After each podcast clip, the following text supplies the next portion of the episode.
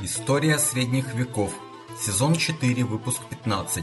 Графство Барселона и испанская марка до середины XII века. Здравствуйте, э, меня зовут Валентин Хохлов. Э, это очередной выпуск из цикла об истории средних э, веков, четвертый сезон этого цикла, в котором мы говорим о странах Иберийского полуострова, Испании и Португалии. Мы уже рассмотрели два центра э, испанской реконкисты. Это э, Леон и Кастилия, во-первых, а во-вторых, это Навару. А этот э, э, выпуск и следующий будут посвящены третьему христианскому ареалу на Иберийском полуострове, который расположен на самом северо-востоке его. Это нынешняя Каталония. А рассматриваемое время это сначала была испанская марка. Ну, наиболее влиятельным графством э, ее была Барселона.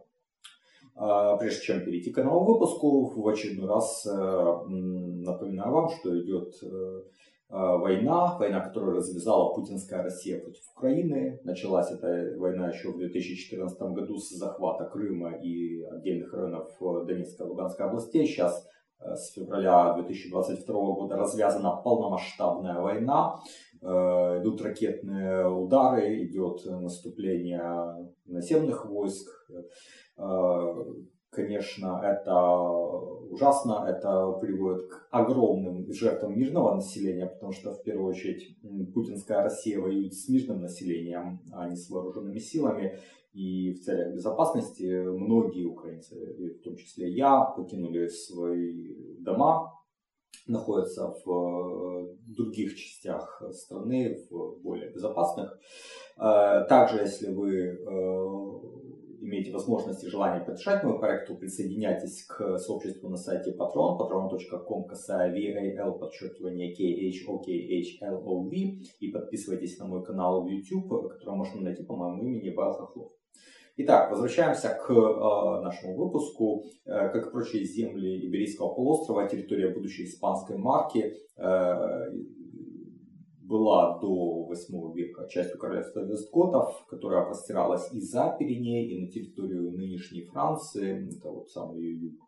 А в начале 8 века мавры завоевали все эти земли, но их правление здесь оказалось не слишком длительным, особенно быстро они были отброшены как раз с запиренейских территорий после победы Карла Мартелла при Пуате, особенно э, вот когда начал править его сын Пипин Короткий, франки начали теснить мавров, и к середине 8 века э, они освободили Септиманию, то есть вот то, что находится на юге нынешней Франции, они дошли до Пиренеев, однако дальнейшее продвижение связано э, как раз с правлением уже сына Пипина Короткого, знаменитого императора Карла Великого. Ну, тогда он еще был королем, и тогда вот э, это знаменитое начало песни Орландия, король наш Карл, великий император, 7 лет провоевал земле испанской, весь этот горный край до моря занял, и так далее. Но эта компания 70-х годов 8 века. Не стоит воспринимать э, стихи, э, которые были сложены где-то в 12 веке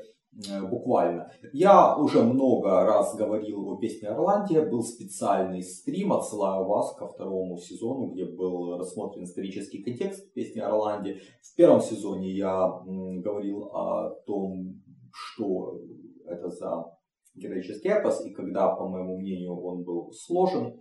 Э, вот, э, это гораздо позже, конечно, правление Карла Великого. И вот под страной в этих стихах, вероятно, имеется в виду как раз испанская марка. Но очевидно, что это не нынешняя Испания.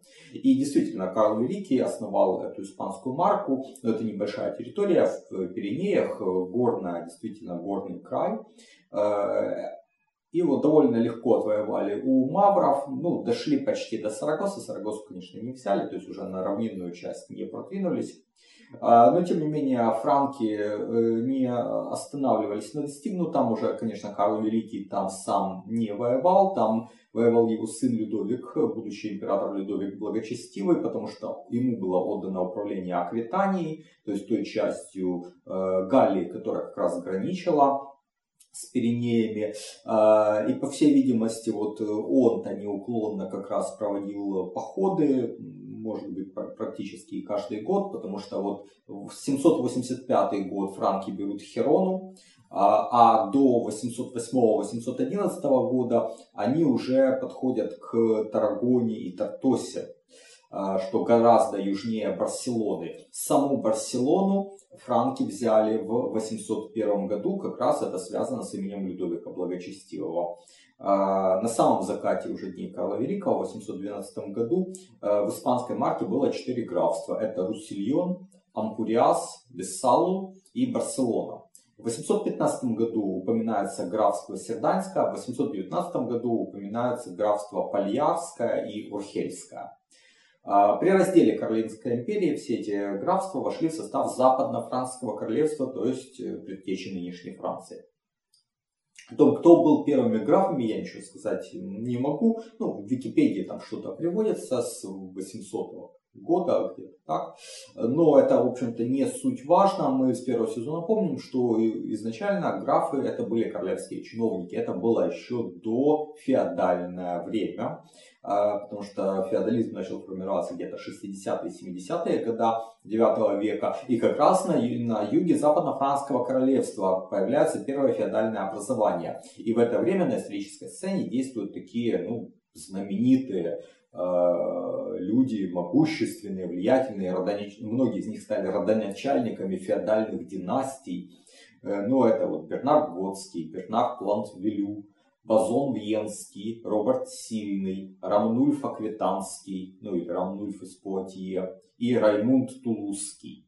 Вот как раз Бернард Готский, то есть маркграф бывшей вестготской провинции Септимания, также был графом Барселоны тогда. И, наверное, он был наиболее могущественным из вот этих первых феодалов. И даже считал он себя равным королю.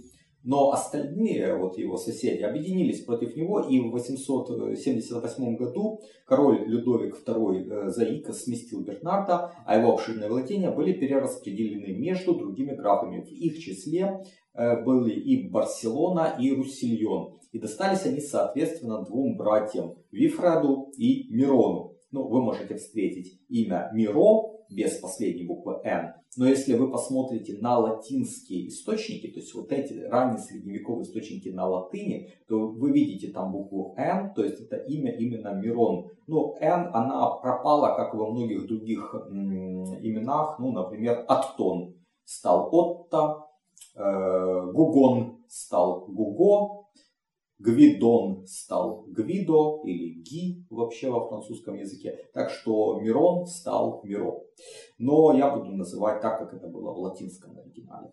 А, Вифрат Волосатый, граф Жероны, стал в 878 году графом Барселоны и марграфом испанской марки. И это наш первый герой. С него начинается династия, которая владела Барселоной более пяти столетий, аж до 1410 года. И считается, что дедом Вифрада был некий Вестгот Беллон, или же Белло, э, который в 790-х годах э, был графом Каркасоном. Но эта версия не является бесспорной, поэтому так это или не так, точно нельзя сказать.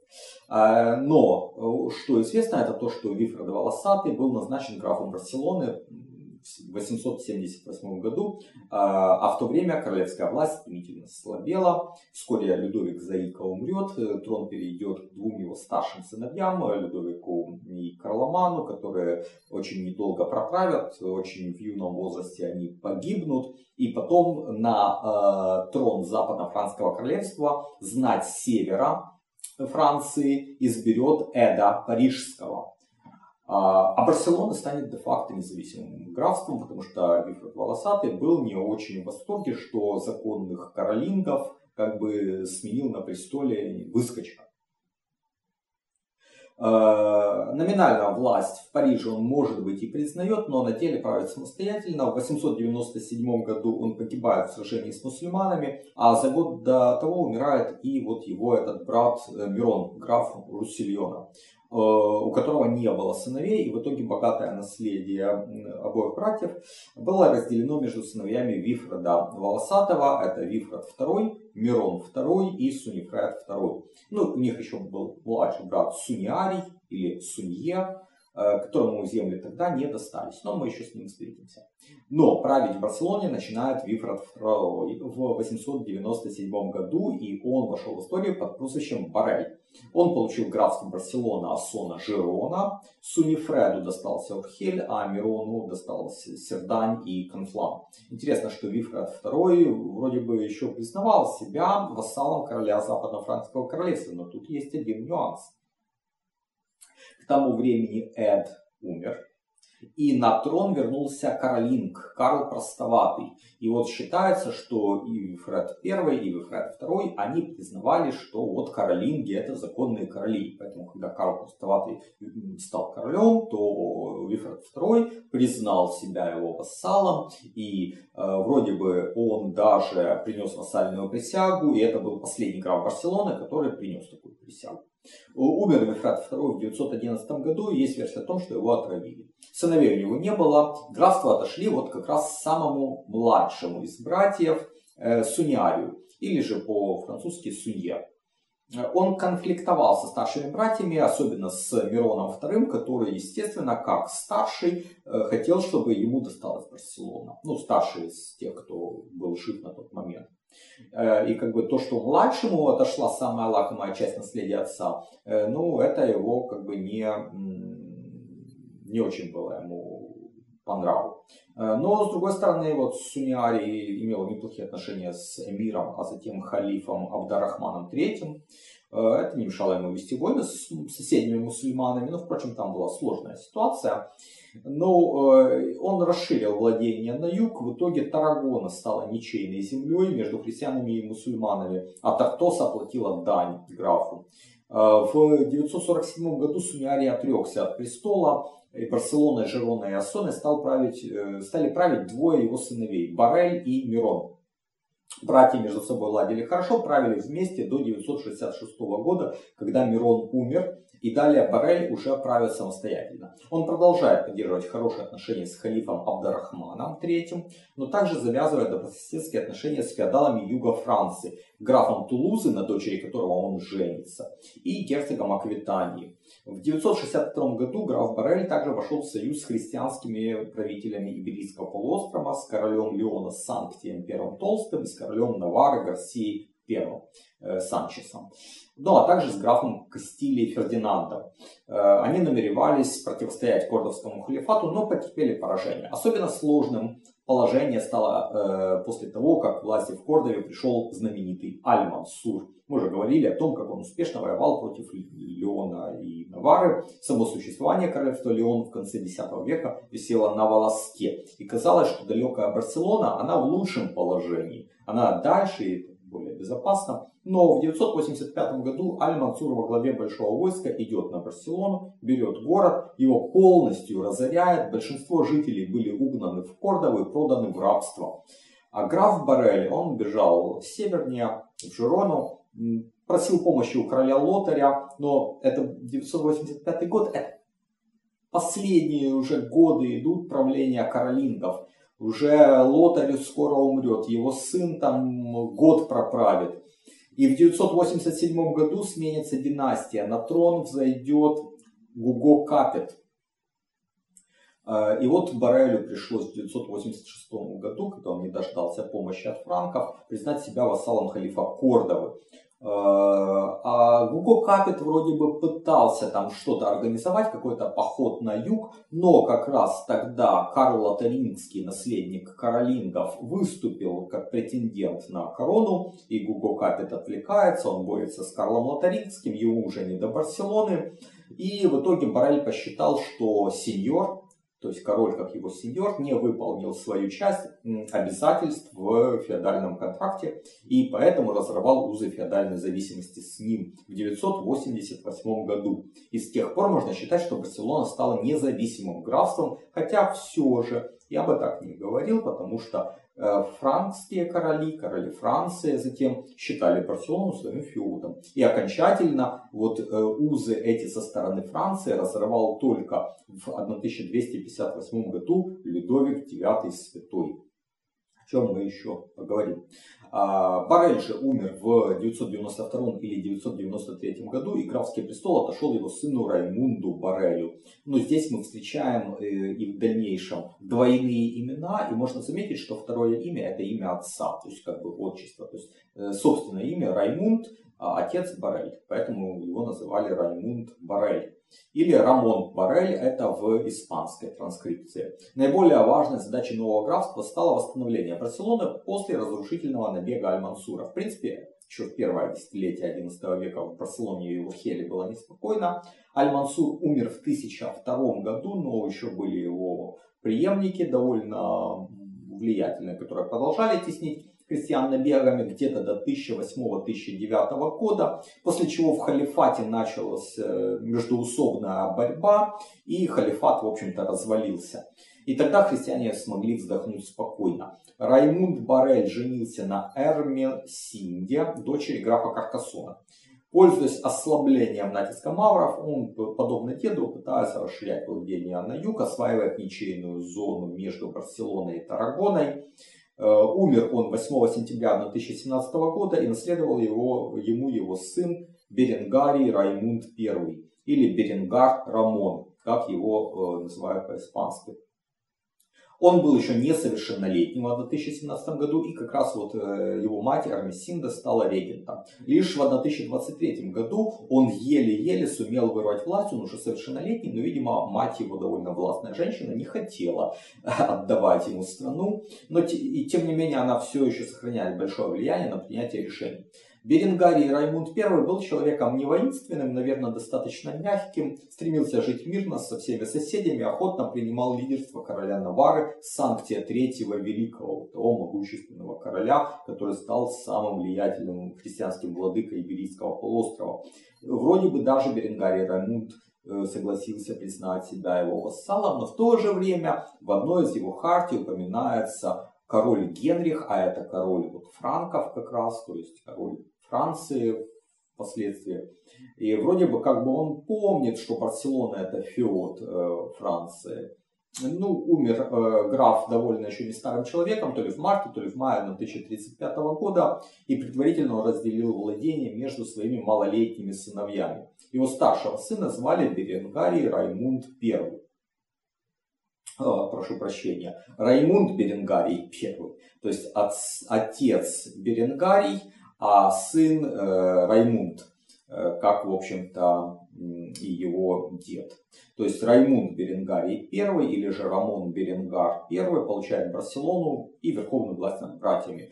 А, его затем прозвали Старым, но не в том смысле, что он, он на престол вступил еще юным, ему было 11 лет. Старым его прозвали в значении старший, то есть он старший над братьями.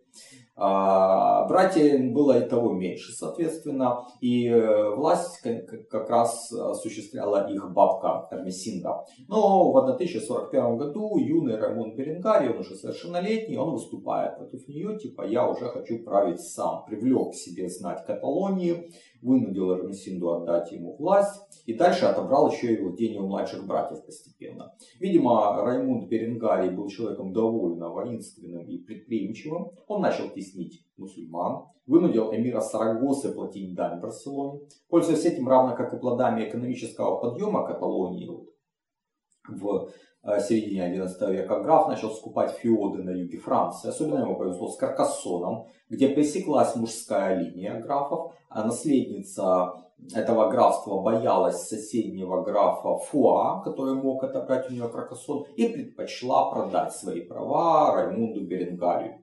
В 1053 году Раймонд Беренгарий похитил из Нарбоны жену графа Тулузы, которую звали Альмодис, и силой взял ее замуж. Этому, конечно, Э, возмутились все, особенно папа римский, который там отлучил их от церкви. Но граф не перестал жить вот с этой своей новой женой. А, она ему родила двух сыновей, но у него был еще сын от э, первого брака. И вот этот его старший сын Петр в 1071 году отравил э, по-моему. Ну, убил. В любом случае, убил мачеху. Почему? Потому что он опасался, что она вынудит э, отца передать престол в обход его младшим братьям, ее детям. Но это не помогло, потому что за убийство Петр был отлучен от церкви, изгнан из королевства, а в 1073 году э, папа Григорий VII приказал казнить этого Петра. Да, интересно, кстати, что Альмодис была замужем три раза. То есть это, был третий брак. Ее первый брак был с графом Лузиньяном, второй брак с графом Тулуза, а третий граф, брак с графом Барселоны. И три ее сына от трех разных браков отправились в первый крестовый поход. Это Гугод Лузиньян от первого брака. Это граф Тулузы Раймонд э, четвертый от второго брака. И граф Барселоны Беренгарий Раймонд от третьего брака. Ну а в правлении Раймунда Беренгария I была проведена еще одна важная реформа. Это кодификация правовых обычаев Каталонии. Издан кодекс Lex Usuraria, что по латыни, в общем-то, и значит обычный закон. И этот кодекс содержал нормы феодального права, которые регламентировали отношения графа и его вассалов. То, что мы видим и в кутюмах во Франции. Умер Раймунд Беренгарий I 26 мая 1076 года, и на трон зашли братья-близнецы, его сыновья, вот как раз от Альбодис, Беренгарий Раймунд II и Раймунд Беренгарий II. Ну, они должны были править по очереди, 6 месяцев один, 6 месяцев другой. Ну, а что-то пошло не так, они между собой конфликтовали. В 1082 году в Барселону прибыл Сид, и предложил братьям свои услуги, но они им пренебрегли. Тогда Сид отправился к эмиру Сарагосы и поступил к нему на службу и разбил в том же году войско Беренгария Раймунда II. Попал даже э, граф в плен, но второй брат остался в Барселоне, а в конце того же 1082 года э, вот э, Беренгарий Раймунд II вернулся в Барселону, они с братом отправились на охоту и на ней Раймунд Беренгарий II погиб, и поэтому посчитали, что его убил Беренгарий Раймунд II, и его прозвали за это братоубийцей. Хотя, конечно, не, не очень понятно, убил брат брата или там какой-то другой произошел, произошла смерть. В 1096 году король Леона и Кастилия Альфонс VI пошел на Беренгария Раймунда II войной под предлогом того, что тот братоубийца, и его нужно покарать. И для установления истины был устроен судебный поединок. Беренгарий Раймунд II судебный поединок проиграл, был вынужден отречься от престола и в качестве наказания отправиться как раз в первый крестовый поход. И вот в ходе этого первого крестового похода он умер. А, а в 1097 году графство отошло его племяннику и сыну, соответственно, убитого его брата Раймунда Беренгария II. Этого сына звали так же, как и отец. Соответственно, он Раймунд Беренгарий III. Его впоследствии прозвали Великий. А, первым браком он был женат на дочери Сида. А третий его брак в 1112 году был с Дульсой, первой наследницей графства Прованс. И, соответственно, это богатое графство на юге тогдашнего королевства Арилот отошло Барселонскому дому. Э, и, кроме того, он сам наследовал несколько графств в Каталонии. Таким образом, распространил власть почти на всю ее территорию, кроме э, графств Урхель и Пералада. Э, но только э, графство Пералада к концу XII века э, продолжало независимое существование. Все остальные графства испанской марки отошли под власть графов Барселоны. Также Раймунд Беренгарий III заключает союз с городом Пиза в Италии. Вы знаете этот город, где Пизанская башня знаменитая. Сейчас это город сухопутный, но на то время это была морская республика.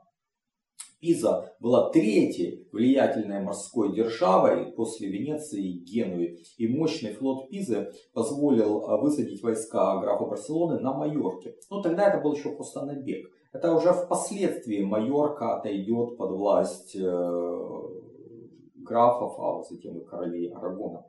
Э, ну, тогда же в союзе с пизанцами Раймонд Беренгарий III совершает набеги на мусульманские города Толоса и Валенсия. Это тоже набеги, он не завоевывает эти города, но тем не менее успешно воевал с альмаравидами и их громил в 1114-1115 годах. А, в конце жизни в 1131 году Раймунд Беренгарий III вступает в орден тамплиеров и предварительно разделил свои земли и земли жены. Прованс достался их второму сыну, Беренгарию Раймунду, а Барселона и прочие владения в Каталонии старшему сыну Раймунду Беренгарию IV. Но сразу скажу, что провансальской ветви этого дома не очень повезло, потому что Беренгарий Раймунд, граф Прованса, в 1144 году был убит стрелой из арбалета в стычке с генуэзцами. А через 22 года, в 1166 году, его сын и наследник Раймунд Беренгарий, граф Прованса, был смертельно ранен, тоже стрелой из арбалета, и тоже он получил ее от генуэзцев. Вот как-то так вот все у них не складывалось. А наследница его стала Дульса II, тоже историческая параллель. Была Дульса первая наследница еще вот древних графов Прованса, прабабка. А потом наследницей стала ее правнучка Дульса II и тоже по женской линии а, Прованс передала в качестве приданного. Но теперь вернемся к Барселоне. С 1131 года там стал править юный Раймунд Беренгарий IV, а в 1134 году разразился кризис престола наследия в Арагоне, о котором мы говорили в прошлом выпуске. А, в итоге мы знаем, что на трон Арагона взошел Ранимир II монах, или Рамира II, и он не очень хотел править. У него родилась дочь в 1136 году, а в 1137 году эту вот новорожденную фактически дочь Петронилу выдали за графа Барселоны э, Раймунда Беренгалия IV. Его назначили регентом при вот младенце жене, а э, Ранимир II э, отрекся от престола и ушел в монастырь. Таким образом, э, хотя формально брак оформили в 1150 году, когда Петрониле исполнилось 14 лет. Но суть в том, что с 1137 года Барселона и Арагон пребывают в личной унии. Вот это то, что позволило создать а, арагонскую корону мощнейшую, которую мы будем говорить в следующий раз. А, то есть Раймунд Беренгарий IV фактически правит и там, и там, хотя формально еще, конечно, э, это личная уния э, в Арагоне королева Петронила. Э, кроме того, после гибели брата в 1144 году он становится регентом и в Провансе, э, там, где его малолетний племянник, э, наследник. А, и он, кстати, Раймонд Беренгарий IV много воюет и в Испании, главным образом против мусульман, и не всегда успешно. То есть он терпит изначально поражение в 1134 году, но затем он от, отвоевывает утраченные земли, берет Тартосу даже в 1148 году и Левиду в 1149 году. И в итоге все земли к северу от реки Эбра переходят в руки христиан. Это довольно существенный успех реконкисты с вот, северо-востока. А главным союзником с 1140 года становится король Кастилии Альфонс VII. И вот это как раз э, союз, долгосрочный союз а, Арагона и Кастилии, который направлен не только против мусульман, но и против лежачей между ними Навары. И мы знаем, что в итоге вот Навара, конечно, сошла с исторической сцены. Но не менее активно Раймунд Беренгарий IV действует и в Провансе. Э, он помогает сначала брату, а после его гибели племяннику, потому что против них выступают могущественные графы, это и Тулуза, и Фуа, и Арль, и Генуэзцы в союзе с ними, и потому что они хотят посадить на трон графа Прованса своего человека. И вот брат э, Раймунда Беренгария погибает в 1144 году, но Прованс удалось сохранить за домом графа Барселоны, за вот его племянником. Э, окончательно признание этих прав Раймунд Беренгарий IV добивается у нового императора Фридриха Барбароссы в 1162 году. Он с ним встречается в Турине, потом едет обратно, и 6 августа того же года в пути он э, умирает. Ну а дальше у нас идет уже история Арагонской короны. О ней мы поговорим в следующий раз. Я благодарю вас за внимание. Э, присоединяйтесь к сообществу на сайте patron, patron.com, касая VAL, подчеркивание K, еще KHLOV. Подписывайтесь на мой канал в YouTube, Вэл Хохлов. И до новых встреч. Спасибо, до свидания.